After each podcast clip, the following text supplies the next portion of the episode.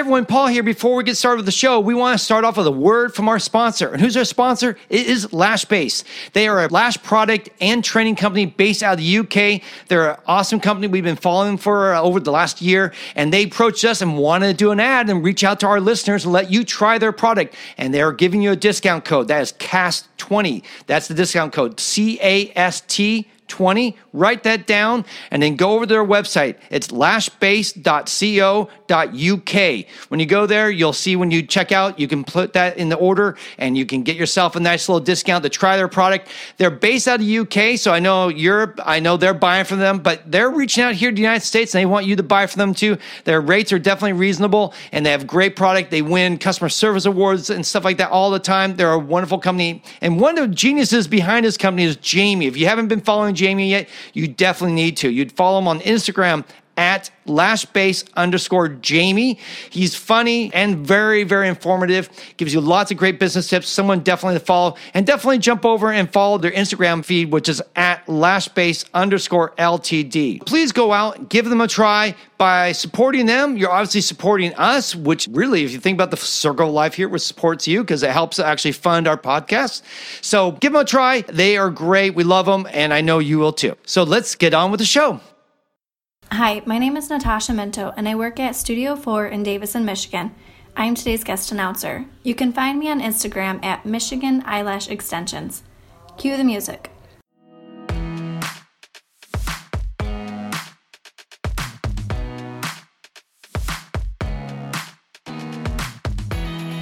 Industry where most of us spend a majority of time working alone in a room, we wanted to create a podcast where you can learn, be encouraged, and find connections with other lash and beauty professionals.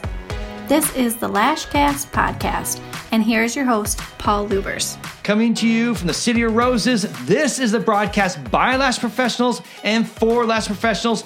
Thank you so much for tuning in today. I am here with my colleagues, Erica and Tusney. How are you guys doing today?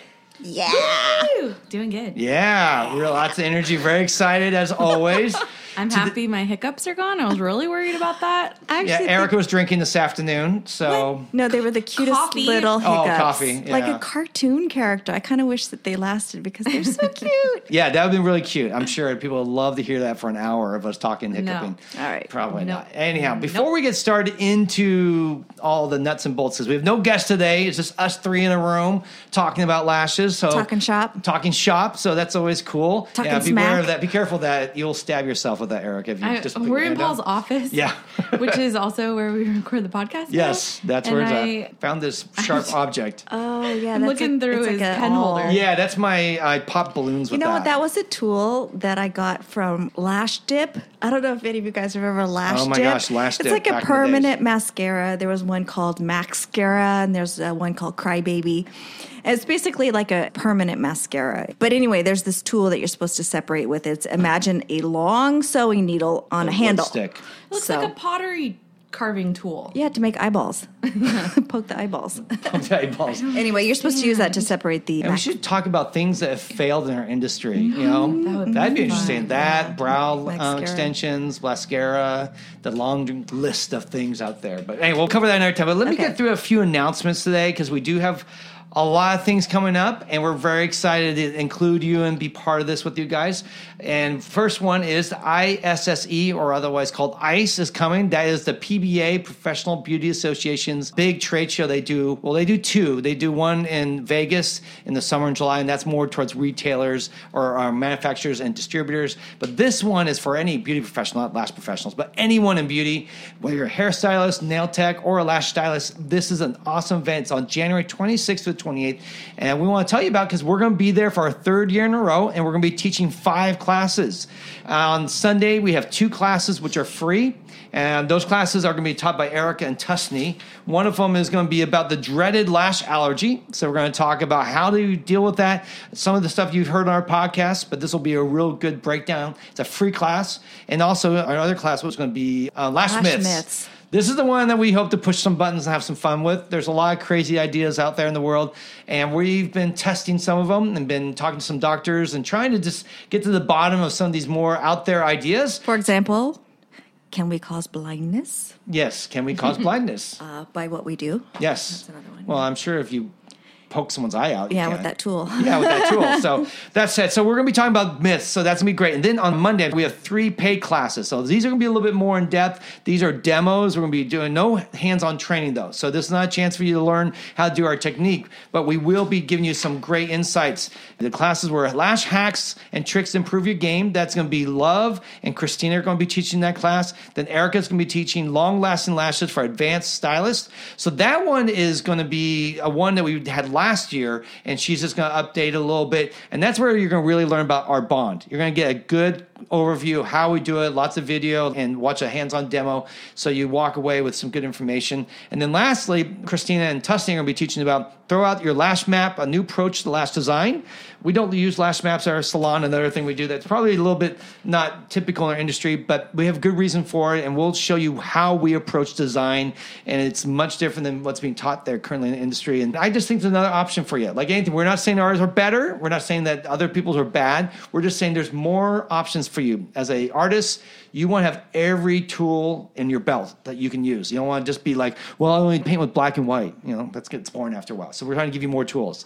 So that's that. That's coming up. Um, you can go to ISSE's page. We'll also, I think what I'll do is I'll try to put a link also in our Instagram so you can go to that. And you should definitely go. If you've never gone before, it's a blast. Also, Naha is going to be in Long Beach. So Oh, Naha is a pageant. it's I a pageant love to watch all of the craziness, hair, and beauty, and it's great. So you want to do people watching, and it's, it's, kind of like the Oscars for hair, is what it really is. So it's definitely something fun to come and check out.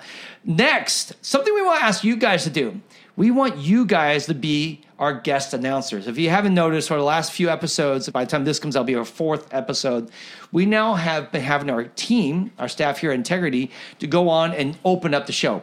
And it just says something like this like, Hi, my name is Blank, and I work at blank and the city of this and i'm today's guest announcer you can find me on instagram at this and then cue the music it's really quick and simple and then you have a little announcing that goes over the music So if you'd like to be part of the Yes. tribe and, you know, Exactly. It's your chance. in. And I'm going to post this in our no show notes, and I'll probably maybe make an announcement or post it on Instagram. And then you can just take the script, just take your phone out, get a microphone or your computer, and just do the announcement. It's a great way to basically push and promote yourself, your salon, your name, your hashtag, and all that, and let people know about you. So it's a lot of fun. The other thing I want to say is that if you also have a question that you want to Yes. pose us that we can answer on air, go ahead and record that question and send Yeah. us that question as well. And when we get enough of them, we'll do the show with you know, do a show with all your questions. I mean, if you guys listen to Seth Godin, who has a great show called Akimbo, he does that, and you get to hear the guests on there. It's really cool. So we would love to do that with you. So submit your questions, both orally or written. Either one's fine. And then also, we want to promote our Facebook group. We've had this for actually quite a while. A lot of people have been joining just kind of on their own, but we haven't really announced it. We do have a Facebook group called Integrity Lash Boot Camp. And this is a place where you can get content that we've created. We put some of our paperwork, forms, videos, other stuff that we've done here at the salon. And we hope to really make that a regular source that we can hand out information and our students will go there and get in stuff. So if you are interested in being part of that group, you have to ask to join. So it's Integrity Lash Boot Camp. So go there. And then lastly, we want to give you guys a prize for helping us promote our little podcast here. So we're going to do this like every couple weeks. We'll just post it on Instagram. So whenever you hear this, it doesn't matter what time you hear this, just go on Instagram and start posting away. If you repost our podcast, take our you know screenshot of our podcast. If you don't know how to do the video, the video one's really cool. You can actually record the video and then post that. If you don't know how to do that, just take a screenshot and then post it on your Instagram. Let the world know about that you listen to us, maybe something that you love about what we do and some value that we've brought to your life and share that. And then obviously you have to put at Lashcast Podcast. And when that shows up, I'll find it and I'll put your name into the mix. And we'll draw a name every once in a while and announce it on Instagram and give you a $25 Amazon gift card. So uh, that's something we want to do as a thank you to those of you out there that promote us. Okay, that's it. We can get now on to The the, real things, the real business, the stuff that we're really here to talk about, not me about all these promotional things, but let's talk about damage. Yes, we're gonna excited talk about, yeah. talking about this. Uh, and one of the reasons why um, What, what are we talking about? We're talking about damage, But what damage? lash Oh, damage. okay, I thought maybe we were talking about water damage, termite damage. I just wanna make Termite damage. Yeah, I just want to make sure that Oh we were staying, you know, keeping it clear here. All right, good. we're Last talking damage. about lash damage. I mean, as lash professionals, we strive to avoid damage, right? And there's so much about, oh, that damages lashes, you can't do that. And we want to avoid it. But in order to avoid it, we have to really understand, have a very complete understanding of what damage actually is. What kind of damage can we do as professionals before we can be aware of what those dangers are, right? So that's what I, I wanted to do. I wanted to highlight what those things are. What, what's the criteria? How can we truly damage lashes, right? Because there's a lot of info floating around out there. Mm-hmm. And I feel like whenever I read it, I'm like, hmm.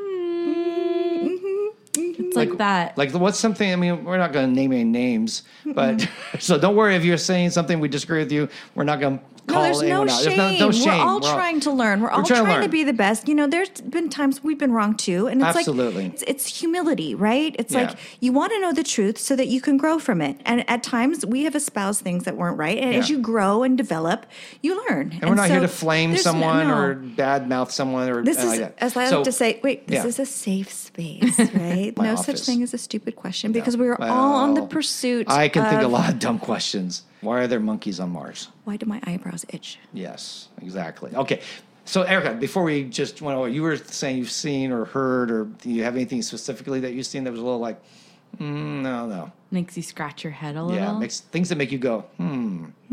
Reference the 90s there. Um, well, you put me on the spot there, Paul. I know, I'm sorry. no, I was just saying that there's a lot floating around Mm-hmm. Yeah. that I will see that, you know, you could think, oh, yeah, I could see maybe how that would cause damage. But Mm-hmm. I think what I want to highlight here is that nothing is explained ever. So this causes damage, period, end of story. Uh-huh. Yeah. And You must avoid it. you must avoid it. Mm-hmm. And it's like there's things that are obvious not to do, like don't get glue in somebody's eyeball. Mm-hmm, Like, come on, you know what I mean? Note Yeah, to self yeah, on yeah. that one.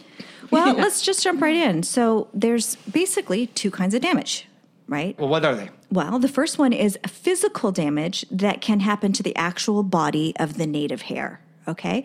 And then there's damage that can happen to the follicle or what I call the machinery or the engine that produces the hair. So there's two kinds, right?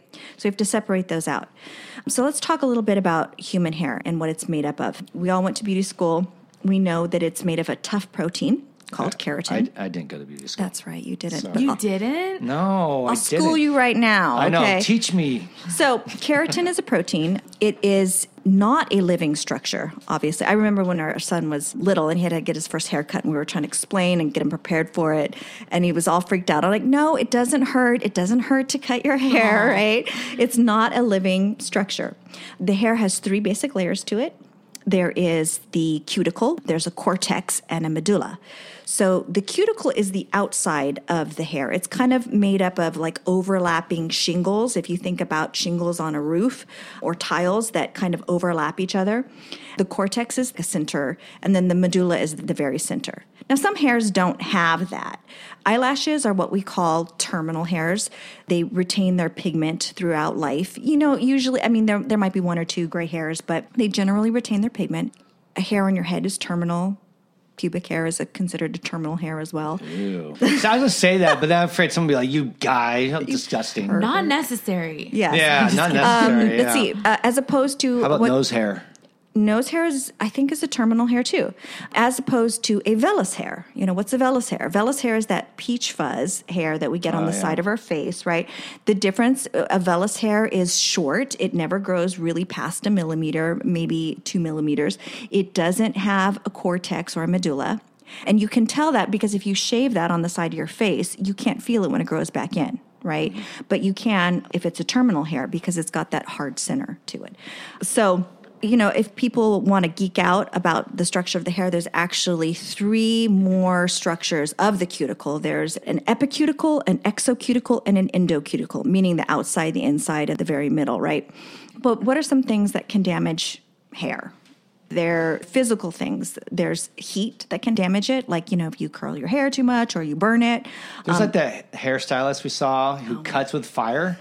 We thought that was a joke. I know. We thought it was a joke, and he's serious. And he's not in America, though. I don't There's think. I think Brazilian guy, Brazilian guy was it? I've seen that on YouTube. Yeah, and Can he- you explain it? Yeah, there's this guy. You got to look at. I, I'm sure if you write hairstylist who uses swords, probably you'll find that Fire. Fire and swords. He literally cuts with machetes Mm-hmm. and fire. So he'll light the hair on fire and then start with these swords, waving his hands back and forth, the swords over his hand like samurai swords. He takes samurai and he cuts the hair.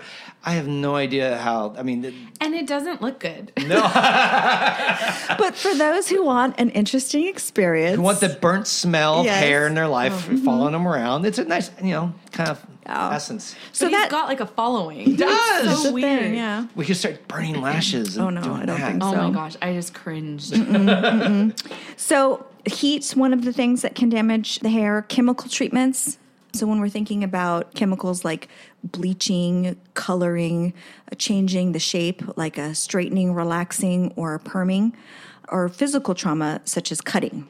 what are you laughing at? I just that just made me think because we're saying it's damaging hair by cutting it, and Mm-hmm. it's it's a trauma. So I was like, oh, I just instead of I got my hair cut today, I just traumatized my hair. Yeah, I just right. trauma. well, you got you got to think about it, right? By the way, I got the guy's name. oh, what is it? His name is Alberto Don't even Olmedo. Olmedo. Just spell it. O L M E D O.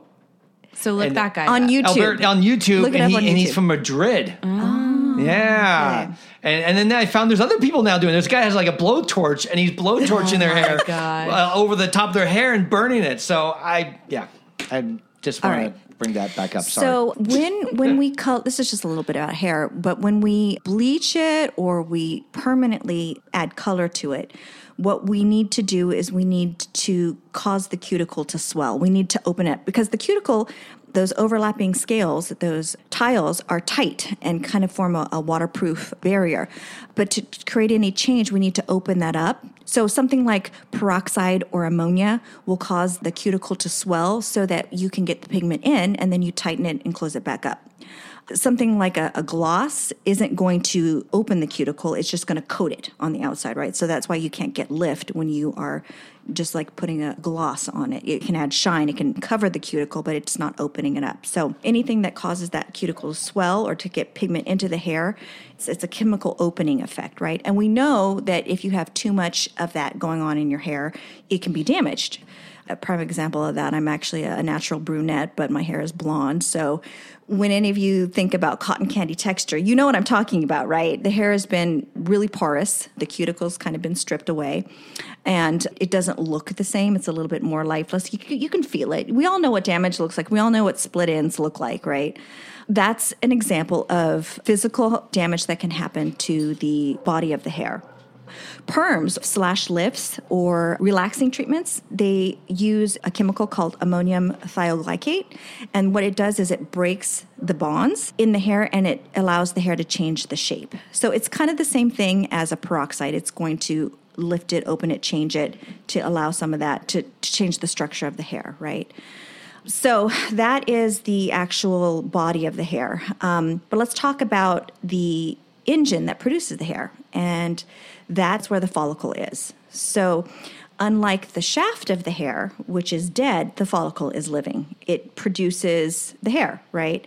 Now, if the follicle is damaged for any reason, that means that the machinery that produces the hair can be altered and it can have a bad effect on the person's potential to grow hair, right? Mm-hmm.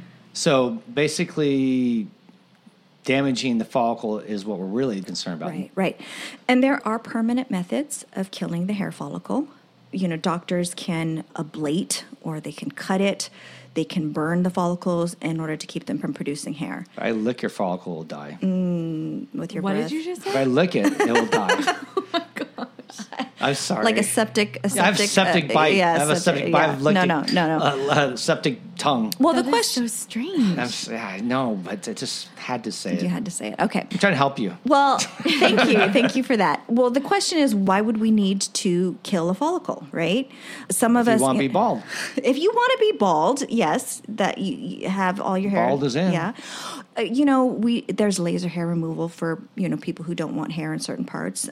But sometimes, aside from beauty, there are real reasons for a doctor to want to kill eyelash follicles. In cases where the follicle is growing at an angle where the hair is poking into the eyeball and causing irritation, uh, irritation Now to that's the one of the leading ways of blindness overseas, isn't In it? Like developing countries, yeah, yes. is actually that lashes are growing inward and can damage the eye and cause issues. Yes, exactly. And I completely blanked on what that's called. It's called lash in the eye.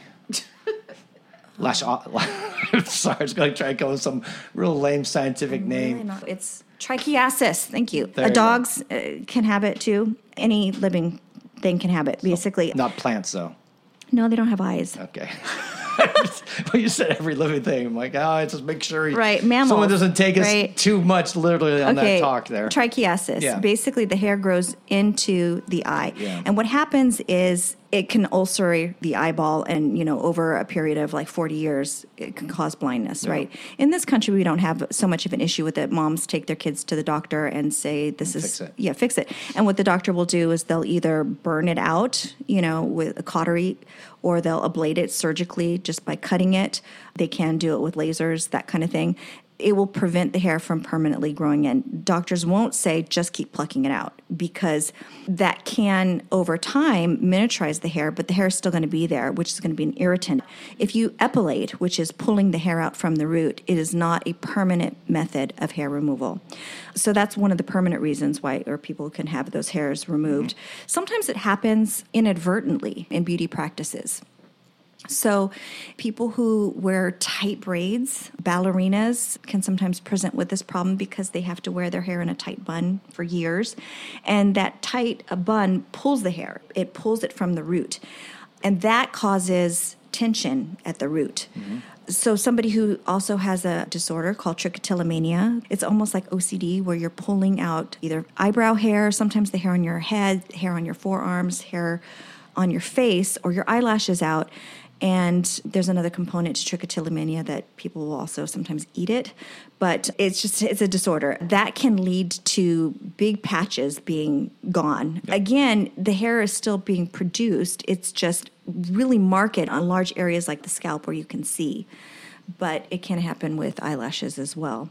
The key takeaway with this is that traction alopecia is the worst kind of damage to the follicle that can occur. And traction alopecia happens where there's a constant tugging on the follicle as it's growing. So it's causing scarring as the hair is growing and, And that's constant pressure versus pulling. Yeah, tension. just plucking it out, pulling That's it out. right. Because I remember when we talked to a dermatologist about this, she was saying plucking isn't really that worrisome. What it was, she said, what you were saying is that constant tension, because over time it will scar Yes. the follicle. So that was the ballerina bun and the braids you were talking about. Yes, the the traction alopecia, like tight cornrow braids. Sometimes, mm-hmm. if you even just Google, you know, what does traction be i- alopecia look like? that, yeah. You know, women, or even if you're wearing extensions, hair extensions for too long, you can have thinning in certain areas because it's pulling the hair as it's growing out. So it's not the pulling out function that's bad. Because I think some people I've heard of say, well, when you get the hair extensions and it pulls your hair out over time, that's what's causing the damage. It's more actually the constant tension. That's the worst kind. Now, I'm not saying that plucking out the hair is Good. good, Yeah. right? Okay, because over time. But we're talking years and years, like a decade. Yeah. You know, five, seven. Go back years, to the yeah. 90s with plucking brows, right? Yeah, it can miniaturize the follicle over time, and the follicle gets smaller and smaller. Again, it's not a permanent means of hair removal. There will still be hair, but over time, over years, you can see a miniaturization of that hair follicle. And it varies, I'm sure, per person. There's no definitive That's right. amount of times or anything like that. It's very That's right. So when the hair follicle is miniaturized, there's really nothing that we can do about it. There are things like minoxidil, Rogaine. There are Propecia, which is it, it works with a different kind of mechanism to help, you know, put the hair in the active growth phase. But it's not going to restore a miniaturized follicle back. Okay, mm-hmm. so it is important to try not to pull out lashes, but that is something that we do. I mean, if we are all going to be very honest, in every service, occasionally one lash might be pulled out. It's kind of like when you pop a bag of popcorn. Not every single kernel is going to be popped. There are going to be times when you're accidentally going to pull a lash out. And also, I would think, I mean, you cr- tell me you- from your guys' experience, I think there's some people whose lashes are just about to fall out. So you're working with them and they just probably just naturally fall out, right? I Yes, mean, but that- that's- Go yeah. A lot of times it's you see the adult hair and then you see the baby growing out. Oh, really? Okay. and then yeah. those ones, if they don't come out on its own when you're trying to put the extension Mm-hmm. on it, if you tug on it even a tiny bit, it just like falls right Yeah. out. Now that I want to specify, that is not traumatically pulling the lash out. Okay. Right. Because you- that's already disconnected. that's right. It's been in the telogen stage, right? The resting It's phase. ready to fall. Anyways, you're just helping it Right. out a little sooner. And the way that you can tell if that's the case is that you go to pull it out, the client does not make any move that it's caused any discomfort. Then you take a look at the hair. If you look at the follicle, if there is no waxy coating, white waxy bulb on that hair, you haven't pulled that in. It's already disconnected. Oh, there you go. And you can see it, you know. That's what happens with my teeth, by the way. What? You pull your teeth Yeah. out?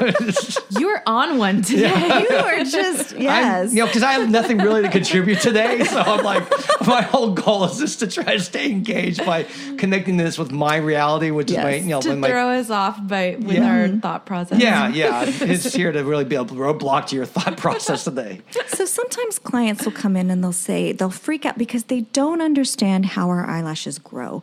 And they'll say, I see them coming out. And then what you're going to do is you're going to explain, well, when the lash has been its resting phase and it's time to come out, it's going to shed. When it's done being in active growth phase, it's going to shed. And that's a normal thing. And the bulb is really the key, right? Yeah, That's if how you're you can yeah, tell. so you can tell them, you can equip them. You can say, if you're really concerned, take a look at the hair. If it has a white waxy bulb on it, that's indication that it's been traumatically pulled out. But what you should do is go to your bathroom, pick up a hair off the floor, and take a look at that. There might be a tiny little ball there, but it's different than that waxy sheath that I know that you guys know what I'm talking about. When you pull out an eyebrow hair and it's got that white waxy structure on it, that's an indication it's been traumatically pulled out. So you tell them if you see the hair that has that, then you know it's been pulled out. But if you see it just, you know, maybe tiny ball, but there's no uh, covering on it, it was time for that hair to shed, right? Now, if you traumatically pull the hair out, it's not as bad if it's being pulled as it's growing, and you will miss that hair for a little while. And that's what sometimes people will consider damage. Okay, so you might get a client that has come in from somewhere else and it has had all their lashes just traumatically pulled out. Or you have somebody who had an accident with an eyelash curler and they're coming to you and they say, I have this chunk of lashes mm-hmm. missing. I had this one gal who went to a nightclub and she was dancing next to a guy with a sweater. And she said he moved his arm and that sweater snagged uh, literally like a thumbnail chunk of her eyelashes off. Wow. And she was like, I don't normally wear extensions, but can you help camouflage this for a little while? And I said, Yes, I can put an extension on wherever there's a hair. Where there's no hair there, you know, you're not going to have hair for a little bit. But I said, Don't worry, the hairs are going to grow back in. The pulling out did not damage the engine that causes those lashes to grow. You're just going to miss them for a little while until they regenerate. Mm-hmm. So sometimes people will think that that is damage, right? Mm-hmm. Another situation that happens sometimes people might get just freaked out and say, I want you to take my lashes off because my sister in law told me that all my lashes are going to come off and I don't want that. In that situation, how I handle it is I say, Well, let's take a look at your eyelashes. I have them lie down on the table and I give them a really strong magnifying mirror and we'll go through the lashes or I'll take pictures and I'll show them. Um, so their eyes are closed and I've got my camera and I'm just going through their lash line and taking pictures, right? And then I'll show them and I'll say, so, Leslie, I see hair here. Now, I see it in various growth states. So, these are short. That's normal. Your hairs on your eye, they're always in various states of growth. But as long as we see hair, we know that there's the engines are healthy and it's going to continue to produce. It's almost just like baby lashes, like a trimmed nail, okay?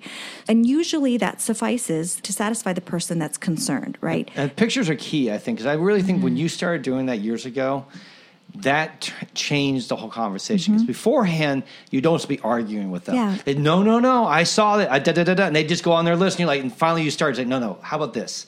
Let's take pictures, or Yeah, you know, yeah. and then you, And you the nice thing, them. you can zoom way down, so it looks like you've been doing with a microscopic photo camera, and you can show the base, you can show the root, and you say, see, there's hair. So uh, the, the argument is no longer, I have no hair. It's like, do you see this? Yeah. I mean, I think you've had a couple of cases where they still say, no, I don't. And we're going to talk about that in a second.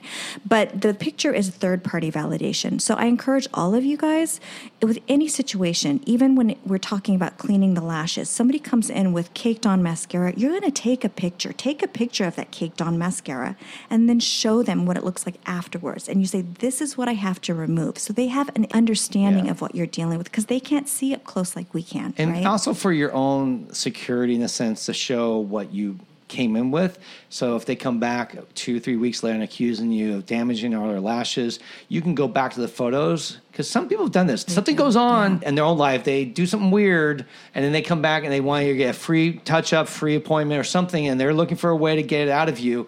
And if you decide, you know, I don't really feel like giving out free appointments, you can say, I don't understand because I, the photos I'm looking here, your lashes were all clean, that there was no damage, and now you come back and you're making all these accusations I did something horrible to you. Okay, so this is how I handle this situation. So the first thing is you give them the mirror and you say, "Well, let's take a look. Let's see how your lashes are looking." You don't I never render a judgment without seeing them because again, you're going to come off as not being fair. You need to let the pictures do or the mirror do the talking, right?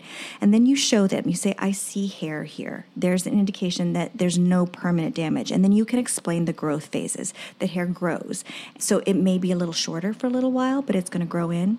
Now, if they take a look at that picture and they say, "Nope, it still looks damaged to me and you can't tell me that my lashes Yeah. are not what they were when you came in okay if you've got that person that person wants a refund okay she's not willing to look at reason just and in those situations no on. matter what even if you've shown them in those situations we will issue a refund Yeah. and it's almost like any promise never to come back we don't say that we don't say that We just put in the notes, do not book again, do not is what book we again. do. Yeah, because that person is not looking for reason. Usually, if they were really truly concerned, oh, my lashes are all falling out. Because what happens is they develop what I call lash blindness if they've been wearing extensions for any length of time and they don't see their own lashes they only see extensions. So that when they're ready for a fill and they see gaps some of them become panicked do they not? Mm-hmm. And they say oh my gosh i feel like i don't have any lashes there in those spots. And you'll put the mirror in front of you and say look you do have lashes. You, you do have hair here.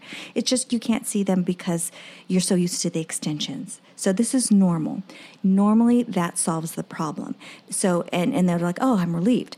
If that doesn't solve the problem, they're not concerned that their hair is not growing. They want a refund. So that's a good way to determine who you're dealing with, right? And And, then you can decide if you want to take them or not, right? And I think, yeah, as a stylist, those are the clients you don't want to keep. I mean. Because they're going to just continue to haggle you and be a problem. And it's best just to give them their money back It and is. move on. It and is. Not fight, not argue. We used to. I mean, we there was a we did. stage 5 six Mm-hmm. years ago where we would plead with any guest, get abused by every person who walked in. Maybe when you were still Erica, when you were just starting, I think we did. Oh yeah, we'll give them a free service. Let me show you. Let me show you next time. And we just got milked a lot. And finally, we're at this place so we don't need to do that. Yeah. If you're starting out and you need the practice of dialoguing Yeah, with clients about, why not? go for it. But if this person is a problem for you, you really don't need them. Do it in the nicest way possible because you don't want a bad review. Mm-hmm. You just say, "I'm sorry." It didn't work out for you. And Here's your- refer 'em yeah, to another refer 'em to somebody else. your most hated rival.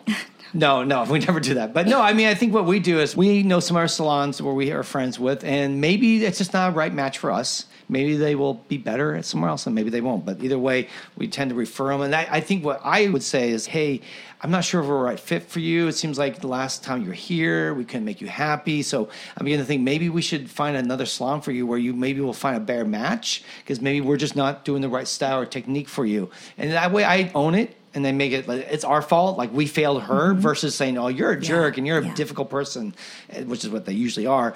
And we own it, and then by doing the referral, it almost seems like we're doing them you know, a favor. Yeah. Like, here's a number, here's two people, they're wonderful people, their work is great. I think you'll be very happy, and we don't do it as a way of revenge or anything like that. And never shame the client. That way you can retain your high ground. Yeah. Right. Okay, so let's talk about how we as lash professionals can actually damage the hair follicle, right? All right, I'm getting the fire. Getting the fire? Yeah, Get, get the fire ready. Get the okay. Fire ready. We're light some lashes on fire. So when we glue lashes together, that's like number one. That's why we always say isolation is key. Why is isolation key? Because lashes are growing at different rates. And if you glue one together, if one is growing faster than the other, the one that's growing faster is going to pull tension, exert force on the one that is not growing as fast, right? Mm-hmm. And what happens is, I mean, there's good news about this. Okay. The good news is that our eyes and the skin around the eyes is a lot more sensitive than our scalp hair. We're not aware of when our scalp hair is being pulled out, even when it's being traumatically pulled out, or, you know, like when we're wearing that tight bun or tight braids or extensions. We can't tell. We can just see it if we look in the mirror. With eyes, it's completely different. Hypersensitive. you are so acutely aware when one lash has been glued. And the good news is that people will seek intervention, you know, before that damage happens. Even at about a week, you know, every time you blink your eyes or touch them, it's painful. Some of the signs for traction alopecia on the eyelashes itself is the follicle will be raised like a pimple. It will be red. It will be itchy. It will be like a little dome. And it's very rare to see that for it to get to that level. Sometimes it happens when a client is twisting. Like one of the eyelashes just twists in a circle. Okay. Again, because it, what's happening is it's pulling. It might not Wow. be connected to anything, but this happens on the corners, the outer corners, and they'll twist. And so you might get one that's not stuck to anything else, and you look at it, and there might be a red bump there. That's a sign that there's being damage done to the follicle, and so you got to remove it. The good news is, is that people will even pluck them out themselves, pull them out. You'll see. And they to- should use oil, right? Sorry, just bring up another no, topic. you'll seek to remedy the situation any way that you can. You'll claw them out yourself. Yeah. People will try to Uh, no, put I mean, oil on them I'm saying. and try People to pull them out. Yeah. always will he texts us, hey, I've been using vegetable oil all day again or olive oil. And they're like, stop using the oil. That's not how it gets Yeah. removed. But anyhow, I think we've covered that in the Yeah. past. Yeah. And now we'll do it again. Yeah, yeah. Again sometime. So the good news is that people are going to seek intervention before that true damage can happen. And, and our own nerves are our best alarm system to prevent that from happening. And them plucking it out themselves, we're saying, is actually better than it being pulled on Oh, they're right. or again, being no twisted. tension there. Yeah, because of that tension. That makes sense. I never, I, I've never put that together until today. Not that I. Mm-hmm. Well, that's even. I mean, you kind of alluded to that without knowing it when Yeah. you're talking about the dermatologist saying Yeah. that plucking it out is actually better. So I want to know, inquiring minds out there Mm-hmm. need to know, how can we then damage lashes during a full set or whatever? That's a good question, but I'm going to go back a little bit and I'm going to challenge that statement just a little bit. And, and this is kind of what I'm. This That's is the good whole because we wrote that question. I to know we wrote ourselves. that We're gonna question. challenge our own question We're right now. challenging because I'm trying to introduce a new concept with lashing. Uh. Okay, instead of saying damage, I think that anything that happens to the body of the hair, which is not the damaging part, right? Remember, it's the outside of the hair. Mm-hmm. Um, we should not refer to that as damage anymore. We It's should called grooming. no, we should. Well, we think of it like grooming, right? It is grooming, yeah. It is grooming, yeah. But we not should really. call it change. So the Yeah. question should be, what changes can we do to the lash during the service? So let's go back a little bit. So let's talk about nails. Nails are similar to eyelashes. They are made of keratin. Um, instead of a follicle, there's no follicle uh, for our nails, but there's a bed, and that bed is where that nail is produced, right? So even if you pull that nail off, I mean, I was nine years old and my toe got stuck in uh, the ah. spokes of my bike. I was being chased by a ah. dog, and Disgusting. yes, the nail, the whole toenail got ripped out, oh. and for a whole summer, I can't shake people's hands if they have a black nail. the black eh, nail, the not a black black nail? nail. It's not a black nail. The whole nail just ripped off. I know, but I'm just Okay. saying, when I see someone with black nails, I'm like, no, no, don't touch me. There's something wrong with you. No, it's just, well, like that's- if they hit their thumb with a I hammer. I know, it's disgusting Does to it me. make 'em dirty? Yes, it does. It's all it is disgusting. is I can't blood. stand It's just it. a bruise. I know, That's but what it is. as a kid, for some reason, because I think my dad did it so many times, I have like a, a total phobia of people with black nails. it's so like Oh, drives me nuts. April Fools, I'm showing I up know. with black. yes. Not black nail polish, but like I'm gonna a bruise. all your Yes. nails. Hey, if you do that, I'll- makeup. yeah. With, oh, makeup. Okay, but With yeah, makeup. oh, there's something really. I would not commit that far to do it for real. So back to Back- my back to disgusting your toenail. nail- toenail So I went to the fall off. doctor. The doctor's like, "Don't worry, the nails just got pulled out, and it's going to grow back." And sure enough, it did. It looked kind of gross for a while, but it grew back. So if we think about you know the changes that we do to our nails, if you cut the nail, or you trim the nail, or you shape it, you buff it. You know what we're doing. We're removing. damaging we're it. damaging it, right? But we don't generally associate that as bad. Damage, yeah, it's we not negative. associate those things with grooming, even just like getting our hair cut or getting it shaved or getting it colored. We don't associate those things with bad things. We actually pay good money to have our hair groomed, right? And the Not same me. and I know if anybody doesn't know you don't have hair. I'm bald because you've never seen a picture of me, so Also, never. I don't think we've referenced that on this podcast like five times already. I know. Right, yeah. I'm sorry. Well, we'd like you Just to be the that out, butt of all jokes. Um, again, I'm just trying to stay no, engaged. keep it here today. in. So with nails, it's it's something that we pay for, just like, you know, kind of, I think, with the lashes. So, Yeah. how can we change the body of the hair, right? So, let's talk about the things that we could do to change the cuticle. I know one. What is it? So when you're doing a removal, you're breaking the bond. Now we don't have not talked really about how we do removal, so this may be a little think we unclear. have. we? So we break the bond with the tweezer, and then we just it just pops right off. But in that process, that glue may take a little bit of the lash The off shingles. The shingles, The yeah. shingles the shingles of the Uh-huh. house may fall off. Right, so. right, yeah. So yes, technically, some of that can happen. So and there's many different ways to remove. Sometimes people will talk about the banana peel, where you peel it off. That's going to remove more of the cuticle From the tips. Eh, yes, from Yeah. the tip of the hair, tip of the extension, and peel Just it pull it down. right off, right. like, yeah. And what happens? Sometimes it spirals like a little. So we know that some of that cuticle is being pulled off because we can see the physical change of the native hair. Right. It's like Mm-hmm. a corkscrew. Let's see if you cut it, you can see because it's blunt. That kind But of we thing. We don't advocate cutting. No, we don't. But, But uh, clients do it sometimes because Oh, their yeah. alfalfa lash Alfalfa. sticks up and Uh, they 50s cut it. reference there. so we remove the cuticle through breaking the bond or peeling it like a banana peel. And there's other ways that we were talking about damaging the hair. I'm going to go to another example to explain this. Okay, take a piece of tape and stick it on the back of your hand Mm-hmm. and pull it off. And you Ouch. look at the back of the tape and you see little flakes of skin, right? Mm-hmm. So, what we're doing when we tape the hand, we're disrupting the barrier and we can see skin cells on the tape, right? So, would we say that the hand is damaged? Absolutely. The skin is damaged? Well, technically, you can say that the barrier has been compromised. What does that mean, though, for the hand, right? Mm-hmm. Does it mean that you can't do anything? If it's been sanded, you know that even water might sting it, right? But it hasn't been damaged, really. It's Not just seriously, it's- and it's, long term for sure, not. Right.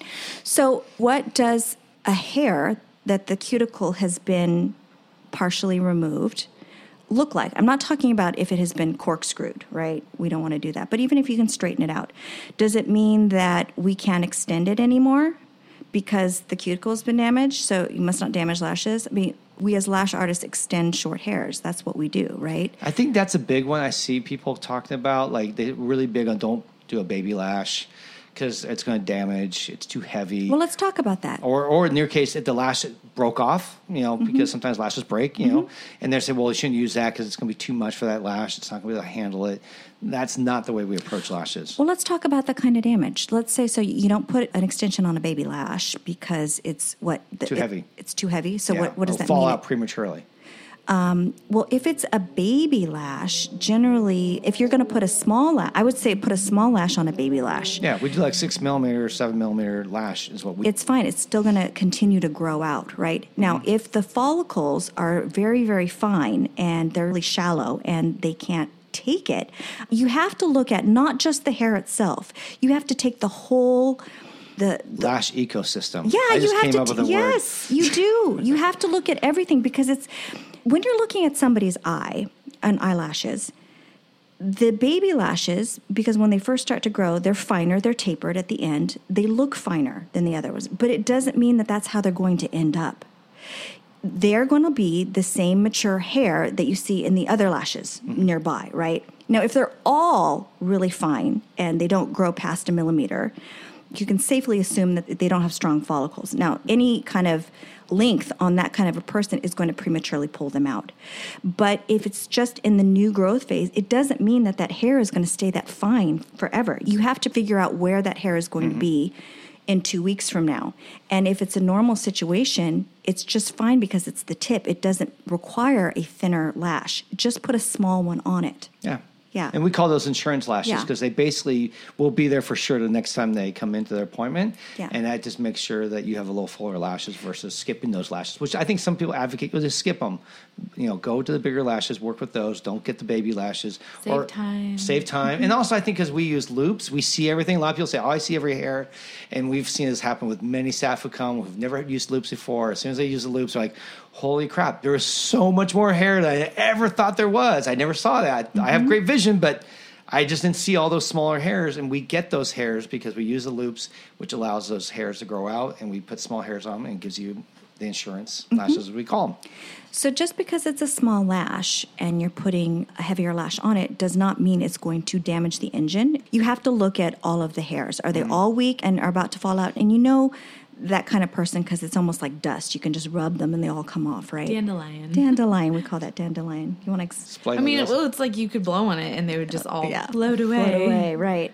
So sometimes people will say don't bond the entire hair because if you have to remove it, it's going to damage the hair. Well, Or it makes it too heavy because the minimal amount of adhesive you use makes it. That's true. Little glue possible because they're afraid that it's going to create too much weight. So the heaviness question is about it prematurely pulling it out. So if it's in the active growth phase and you're prematurely pulling it out, right?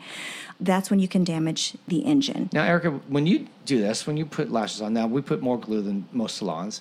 Can you tell when you've overworked a lash, did too much glue, too much weight on a lash, or is that a fear that you see stylists all over the internet talking about? But really, day to day, we don't see that. We don't see people coming back with, "Oh my gosh, they all this loss from damage and premature fallout and all that." Is that something that you know?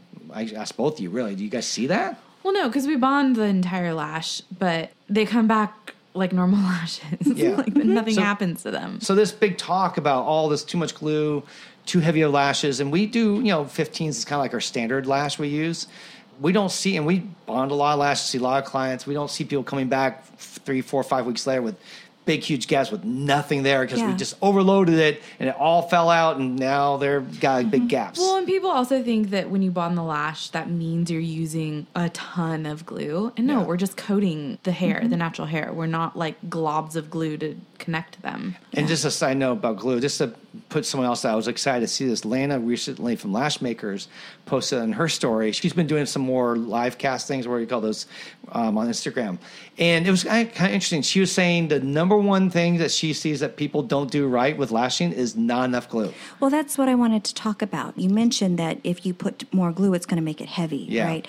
So, more glue, you want to use the least amount of glue possible, but you want to cover the most surface area as you possibly can. Yeah.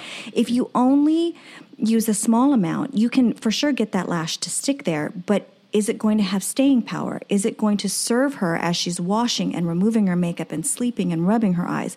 Probably not, because Yeah. as the adhesive ages, it gets more sensitive to shear strength, and any kind of rubbing is going to pop it off. If you have more surface area contacting it, you're going to have better longevity. So she's absolutely right about that. Now she advocates like most people just the base, but she's saying put more glue at the base, make sure it encircles the whole lash so it's solid and it's really bonded well. We just go that a step further. We Yeah. say that and the whole shaft all the way to we the do top the is whole how shaft. we do it. We do the whole shaft because for us it provides more longevity and, it's a better mechanical uh, fit, and then the- exactly. the, lash won't twist. It won't do all those different things. But yeah, Right. I was just excited to see that because mm-hmm. often when, I don't hear that out there. Most people are like, "No glue, no glue," and she's like, "The reason why your lashes aren't lasting is because you're not using enough glue." And, that, and I That's thought that was actually pretty helpful mm-hmm. because that's what we need to hear more. Well, I think people are concerned about pulling people's lashes out. They don't want to, and then it's better for the lash to pop off than it to be pulled out, right? But it's not so much about the lash being too heavy. Go shorter. Just go shorter. That way it won't fall. That way it won't, you know, droop or anything like droop. that. Yeah. And also remember that just because it's in a growing state doesn't mean that it's going to be thin like that the whole way. So let's say we do put a lash on that's too heavy, whether it's like a 0.25 diameter because we think that's a good idea, or we don't um, think that personally, but yes, there are people out there who do. Yes. so whether it's just the diameter is too heavy, or let's say you're using like a 16 extension on a seven millimeter natural lash. So if it's too heavy for either of those reasons, what's actually going to happen? Well, aesthetically, it's not going to look good because we've all seen it where you put too long of a lash on and it hangs. It goes down into the whites of the eye, the sclera, it hangs down. And, and the clients It will say, This one's basically, drooping, this one's drooping, or this one's twisting, that kind of thing. It just looks really bizarre, right? The weight can make it do that, but it's not so much that it's going to pull the lash out. That's the concern, right? Well, I, they were going to say sometimes it does, right? That's if you go too heavy. if the follicles are not it. super healthy, if the client has a blepharitis or has had dry eye for years and it's really compromised their lashes, the quality of the skin and the hair, their eyes are super dry, they're not able to produce hair that's longer than a millimeter, that kind of the dandelion gal, you would not at all want to do that because you put that that 20 on and it's basically it's a handle. It's an extra large handle that you can easily rip the hair off Yeah. you know? You don't want to do that. But let's say it's a healthy lash that's strong An in average person, yeah. yeah. okay and she can take a 15 she can take a 20 right? It's not going to cause damage it's going to droop. It's not going to look aesthetically pleasing but it's not going to damage. I mean the damage would occur if it's so heavy that it's pulling and it's scarring the follicle if it's so heavy that it's scarring the Yeah. follicle and that's generally That's where you're doing 25 by you know 18 on a six millimeter lash. Maybe over time that's not going to be good for that person. It will be putting a lot of pressure on that follicle, and over time it could damage. It. i would say it's not enough tension Well, and I wanted to clarify that because I'll see on you know Instagram or Facebook forums that people are like, "Well, I do classic lashes, but I don't use anything heavier than a 0.10 Mm-hmm. now because it's damaging their lashes." And I think that that is a mindset out there. It is. Mm-hmm. Yeah. I think actually right now the new normal is nothing bigger than 18 width. Uh, if even What? 20 is becoming too big of Yeah. a lash. People are really saying. I've seen some places like salons say we will not use anything more than a 18 width max. And then also people say never use anything over a 15 length. Like you know 16, that's 17, 18 that's, an, that's a little unfortunate i think because i want you guys to think about the lashes as paints. They're, they're colors in your toolbox.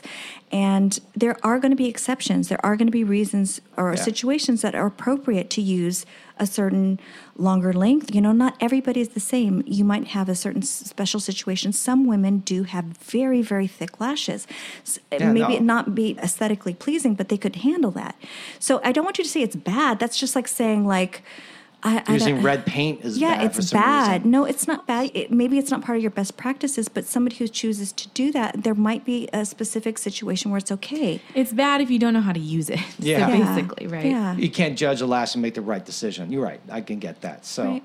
So let's go back to the cuticle. I, I keep wanting to talk about this because even if the cuticle is slightly removed, what difference does it make, right? Okay. And the key to understanding this is we have to think about our eyelashes differently than the, the hair on our head. So most of us think about the hair on our head and think of eyelashes and we think it's synonymous. We think it's the same. That's why you don't want to chemically weaken the hair because you, you're going to be stuck for a very long time with chemically weakened eyelashes, you know. But we have to understand, you know, the, the hair on our head needs to be preserved a long time because the growth phase is different. The hair on our head, it, the growth phase is anywhere between three and seven years, right? Contrast that with our eyelashes, which is 30 to 45 days. Mm-hmm. And then the resting phase is between one and three months. So here's the question I want you to ask yourself How often do your clients need to see you? What's the average? Well, the normal salon, I'd say it's probably two weeks, three weeks is kind of the average in our industry And why is that? because their lashes fall out. Because their lashes grow and because they fall out, they shed faster. So Yeah. the question is do you ever wonder why we ever need to trim our eyelashes? Why don't we ever have to trim them? Like even uh, eyebrows, we still have to trim eyebrows, right? But eyelashes, we don't. Why? Because they're programmed to be relatively short and to fall out. You know, and they're programmed to be at different growth phases. Why? What is the purpose of an eyelash? To protect our eyeball. protect our eyeballs. Now, if they're all From at the sa- bugs. from dust, from Oh. from you licking them, whatever. Yes, yes. I thought Right. bugs. But so if they're all the same length, you don't have as much protection. If you've got some new ones growing in all the time, it creates more of a, a net or a fence at the eyeball line. a wall, the margin, Like a- yeah, like a- right. to keep those. I just imagine our eyes like a soccer goal. Mm-hmm. that was a good visual. Yeah. There you go. Yeah. there you go. It's our eyelashes. You want Yes. small ones growing in there. Why? Because it functions as a barrier from debris and stuff getting in the Otherwise, eye. they'd be all the same length. That's and right. That would be less useful or productive. You never have to trim your eyelashes, okay? The reason why they have to keep seeing you every two to four weeks is because they're constantly changing. So even if we do damage or change, Change. the hair, what kind of impact does it have, right? Mm-hmm. Let's say you buffed your nails and you buff, or let's say you had a really bad experience with acrylic nails and they filed and drilled your nails, and so they are tissue paper soft. We, you know, we've had that before. It even hurts to mm-hmm. wash your hand, right? Mm-hmm. It doesn't mean that you can't wear polish. No, if you put polish on, it's going to make it better, right? It's going to protect it temporarily. So if you've got super short lashes because they've been cut off or the cuticles have been blasted off somehow, you still are going to look better if you have an extension on there, right? And that's what we do. We extend. You Yeah. know, just because it's damaged doesn't mean you know, or, or changed, shall we say? Or, yeah. And the shelf life of an eyelash is so short. People are worried about, well, I can't put an extension on this until it's in perfect condition again. Yeah. Because it's not going to get healthy. But that lash is going to fall out in a month. Like Yeah. it's going to be gone. It's so, going to be gone. Do we hear this where you see people they'll burn their lashes, you know, like an oven, oven or the stove or the barbecue barbecue. or- And the idea is like, well, they just damaged them, so what? We can't put lashes on them because they're damaged. No, if anything, now this is the very time once you re- remove everything, you should put things on so they don't look freaky weird. You can try to make their That's lashes look normal for a while while they grow out and they get replaced with new mm-hmm. ones. So while it's the actually singed lashes fall Yeah. off. yeah, while the singed lashes fall off. Yes. So if it's singed, and sometimes my grandma, she grew up during the Depression, and they had a stove that actually had to be a fire. It's called the Singer. no, you put the wood in Oh, in okay. there, and you built a fire. And Yeah. she had an accident, and it burned all of her eyelashes, her eyebrows, her hair off, and it was always like a family joke.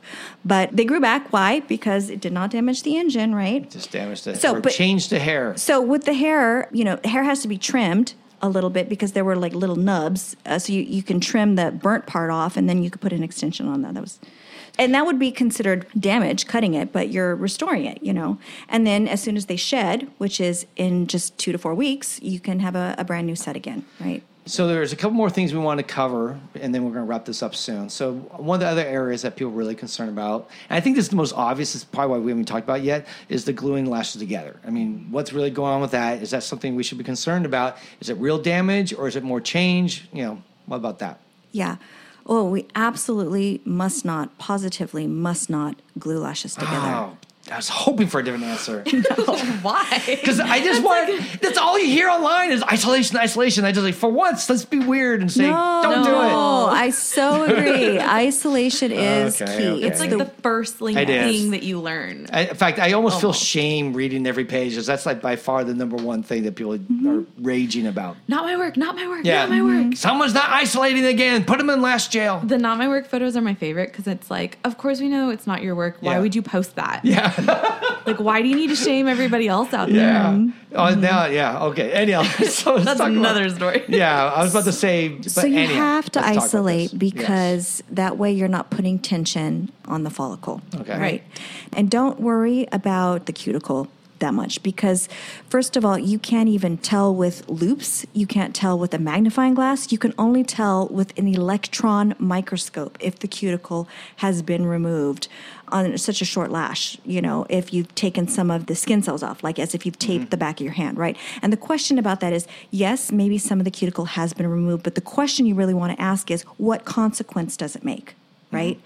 Does it mean that you can't extend the hair anymore? And even if it is completely like dust like now, does it mean that it's going to be replaced very, very soon? Yeah, put a point zero Yeah. seven on there if, if you for some reason are removing extensions the banana peel way Mm-hmm. still, and you We don't notice, advise that, right? That's not really the best. no, we way. don't. No, I we don't. don't. We don't. No, of course. Use a solvent. A solvent will keep the cuticle intact. Right. So bonding the whole lash should not be something that's viewed as damaging the cuticle. It's only damaging the way that you remove it.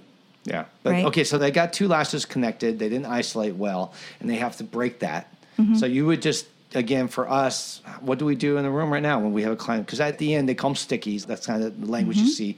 How do we go about? Do we go through and we just look for the stickies and pull them apart? Or are we concerned about damaging at Oh, that point? You want to remove the stickies for sure. Yeah. Mm-hmm. You just kind of pull them apart at the point where they're contacted. Yeah. If the lash has been deformed, you might have to take it off and do it again, right? A sticky is not as bad as the roots being bonded together. And pieces, why is yeah. that? Oh, because okay. there's a little bit of give Mm-hmm. already. And technically, a sticky is not going to pull as much pressure on the follicle as if it were at the base. If the bases are connected, that's Mm-hmm. the worst. And with a lot of beginners, you see that where you see there's too much glue, it goes down the lash, Pulls around. pulls around the base, and then it gets connected. And I guess when it grows out, right, then it's going to cause more tension and difficulty. And they'll feel that probably within a few days, oh, right? Oh, yeah. or Yeah. if not immediately. Or Yeah. Usually clients won't feel the stickies, but we always mm-hmm. go through and separate those anyways. Yeah. I know some people have been a little like nervous to separate them because they don't want to hurt the client, but mm-hmm. I always say just do it. It's better to cause a little discomfort. You know, mm-hmm. you're not pulling out the lash, No, you're just no. unsticking them mm-hmm. Yeah. because she'll feel that as they're wearing. And so Yeah, that's really important. Another thing you can tell your client if they're concerned is like a sign of a good set is that it becomes more comfortable as the farther you get away from the appointment. Mm-hmm. Because if the lashes have been bonded together, the farther away you get from that initial appointment, the more and more they hurt. So that gives them something that they can hold on to. So you better make sure that you're not leaving them stuck together because mm-hmm. they'll have a key to know that, oh, this is not so good, right? Mm-hmm. We always tell people that when you get a set with us, it's going to feel a little bit tight when you first get them, but they'll Kind of feel like when you get your nails done. yeah, it'll feel more and more comfortable just because we get so close to the lash line. Yeah. But the farther away you get from it, the more comfortable it is. But if they're having an experience where it becomes more and more painful, like week one and week two, that's an indication that they have been bonded together. So, Great. And now I think there was one other topic that you were. well, I just a call to say that let's talk about damage as let's leave that to when the follicle or the engine of the hair is being altered or changed Yeah. and we ne- we need to avoid that at all costs but changes that happen to the body of the hair should be called changes and not damage And most of the stuff that's going on is change. That's Yeah. by far the majority of the concerns that people have out there is change. Usually the damage would be coming from pulling the lashes out. So like gluing at the base and then pulling and that tension there, that could potentially damage the follicle. Mm-hmm. But all the like over worrying about maybe the lash breaks off while you're removing, it'll be fine. It's gonna just be hair. fine. It's just dead hair. I would say don't peel lashes. Yeah. Don't peel because that's going to remove more of the cuticle. Now, again, it's not that big of a deal, but it will kind of deform the lash a little bit. And You make it more- harder to work with, Use if it's that bad, use the remover because it will preserve the cuticle a little bit more. Also, worrying about too heavy of a lash. I mean, we Go shorter. Go shorter. Go If- shorter. We often also will tell guests. I mean, you know, we really do our best to please our guests. So, so I know there's again some stylists on there that say I have certain rules I will not break. I don't care what the guest asks. We're not like that. We much more would rather have the guests happy, but we will tell them The there's consequences. consequences. Yeah. Like they'll go, I want to go 18s or something as far as my length goes in places. And they're like, okay, you got a wedding, got it. Going for impact, want that guy to notice you or at least to be jealous of you that you left him. So you want the most impact, but just so you know, if you go that big, Next time you come in, you we're not going to have much to work with. Yeah. We're going to need more time, and it's going to take a little bit longer for them to regenerate. It's higher maintenance. You got to give them the bad news up front and let them decide. And also not to worry if a lash falls out.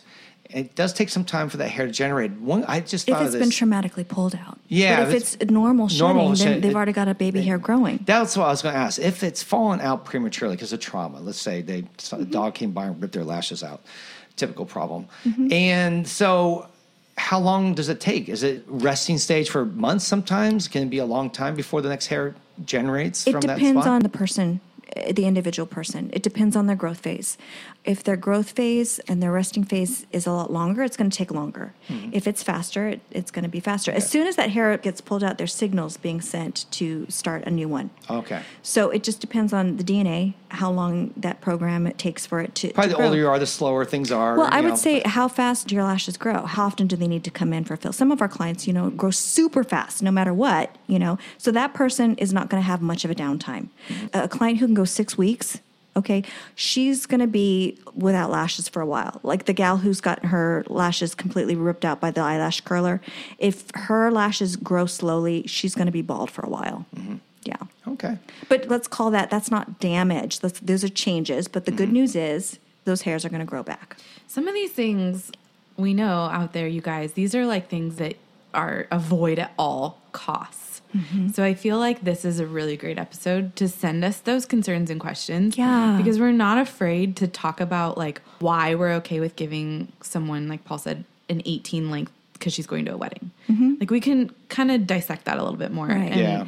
because we know that like you've been taught never, ever, ever, ever, under any circumstances do you ever do that. Yeah. Mm-hmm. Like just tell them no. And if they insist, then you lost a client. Yeah. And so I think that we know that these things are things that you guys have always been told that you can never do. And so I want there to be a dialogue. I want, yeah, I agree. Yeah. It's kind of like, I just want, just a little sidebar. I had a little visual. It's like if you're going to an orthopedic surgeon mm-hmm. because you need a knee replacement or a hip replacement or a shoulder surgery or something like that, maybe the screws that the surgeon uses is mostly this one size. But let's say you are not that size and your needs as an athlete, you can handle something larger as the expert, you want somebody who can tailor, who can look at what the patient is presenting with, all the uniqueness of their physiology, their anatomy, and give them the best. Not say, I don't use size three screws because most everyone uses twos. You know, you might need a size three you know, or something like that. So don't say that all things are bad. Just you need to be able to assess the anatomy, the whole situation. So we welcome this conversation. We welcome, we, would love to be challenged and love mm-hmm. to equip you guys and help you learn from our mistakes. And, and, then you'll use me as a dummy and practice these things, and we'll see what happens with an mm-hmm. 18 length oh lash on my lash. You should do your lashes all yeah, 18. Yeah, all 18s. I'll be so pretty. Are talking 18 length or 18 diameter? Both. Both. Okay. 18 by 18, man. That's a manly lash. No, you know what would be actually really fit? I don't know why I'm on an April Fool's Day kick, but okay. I think we should do brown lashes on you, like size 10 or length 10. Yeah. I do want to do brown lashes on you. I know. We should just, do it. April and just have you like work the front desk and see what people say. Uh, yeah. Please, Paul, say you'll let us do Maybe it. Maybe we'll do it sometime as an experiment. yes.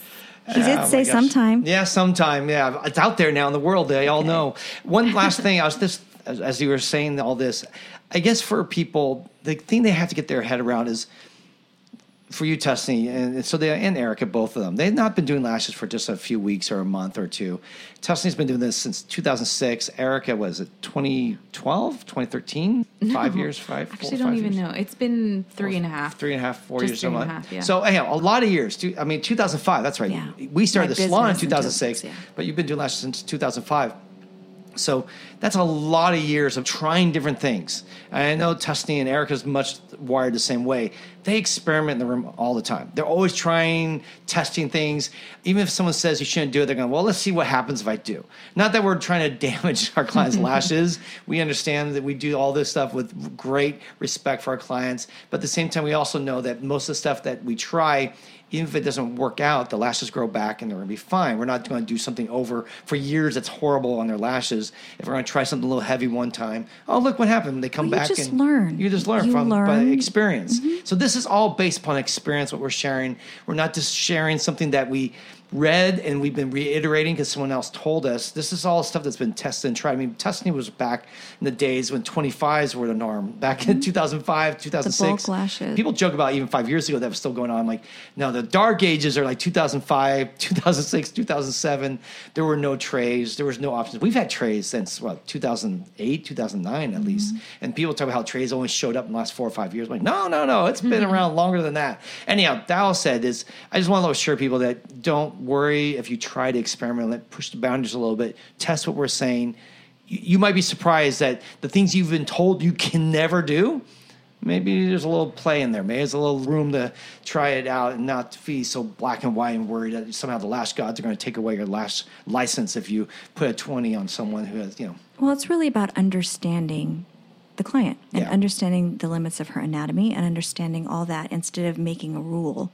Yeah. You know, that's one there, size fits all because yeah. we are very about customization. When we that's why we don't use lash maps because we really customize the lashes to every specific person. Each lash that you put on, each native hair is telling you it's in a different phase, and it you've got to figure out what that is in order to best it, not everything is the same. I've joked calling you the last whisperer because mm-hmm. you always say, "What's this lash telling me I should do?" like you're having this inner conversation as you're going laying it down. Mm-hmm. It's saying, "Oh, put a 16 on me." Okay, here you go, little tuck them to bed and put the lash mm-hmm. on. So yeah, I mean, yeah, we've had those conversations, and it's a, a different approach. It's a little mm-hmm. bit than versus trying to follow a set schedule yeah. or a map that tells you. But I, I want to also put it out there for those who don't. I mean, that might be the specialty of their business. Maybe mm-hmm. it is about being fast.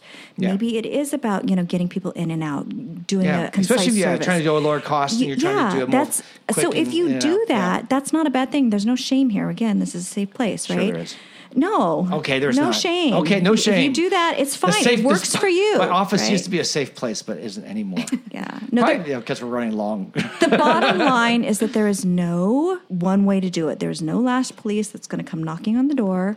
You know, use all the paints in your paint box. You know, assess everybody. Yeah, you know? I think we should start a new Instagram Lash Police. I bet it's out there already, hmm. and we could just go on flag people's work. Bad work. They're doing damage. Never. That would be so Could it could be horrible? That's terrible. Oh, You just gosh. put them on blast and repost. Yeah, and yeah. don't like black out their names. Yeah, yeah. This Never is the do worst. that. idea. Do not do that, listeners. Do not do that. And if someone already is, you shame on you. No, we've all been in that place. We've We're- all done the wrong No, thing. All of well- us have. But the Lash Police Instagram, are you looking up right now, Erica? yeah. Is, is there someone called Lash follow Police? them. You follow- No. Lash, please. I think Oh, we need mercy. Lash mercy. think they- 2,200 followers. know what they Is it do? really? If I remember, Lash Police, what she does is she flags people who do not She does. reap credit to people's work. well, they're Ooh, posting that's a it good as one. their own. yeah, they're right? posting as their own. Okay. That's actually actually That- not. I give her kudos for Yes, that. Yeah, Yes. amen to that. No, you account. wanna you give- guys should go follow it. Want to sh- share her handle? it's just Lash Police. Yeah.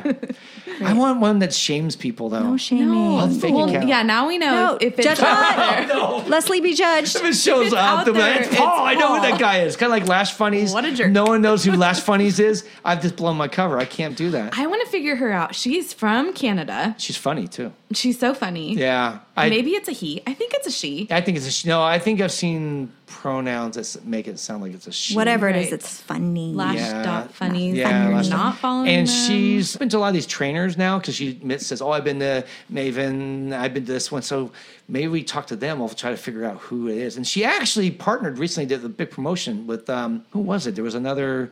I don't know. It's not important right now to figure that out, but we should probably wrap this up. Uh, I would love to continue the discussion online via social media. Please follow our Instagram at Integrity Lash and please DM us at Lashcast Podcast. That's the place where Erica and I generally follow and check and respond to.